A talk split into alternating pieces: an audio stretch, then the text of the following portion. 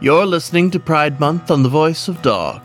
This is Rob McWolf, your fellow traveler, and today we present a poem by Nenekiri Bookwyrm, who makes games and writes stories. More of his poems can be found on his SoFurry page. When he's not reading from his hoard of to read books, he makes time to write some stories of his own, which you can find on nenekiri.com. Coming out is, by definition, an act of visibility. Otherwise, there would be no point to doing it.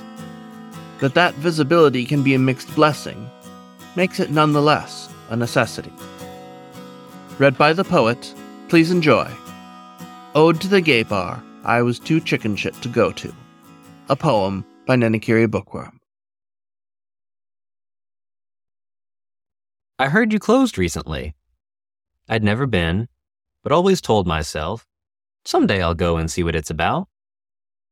Pandemic was given as cause, as pronouncement of death. One more thing the plague took from my small town. I had heard that straight folks would go and look at all the queers and ruin the mood. What a peculiar feeling, then, to miss being gawked at. This was Ode to the Gay Bar I Was Too Chicken Shit to Go To by Nenekiri Bookwyrm, read by the poet. Happy Pride, and thank you for listening to The Voice of Dog.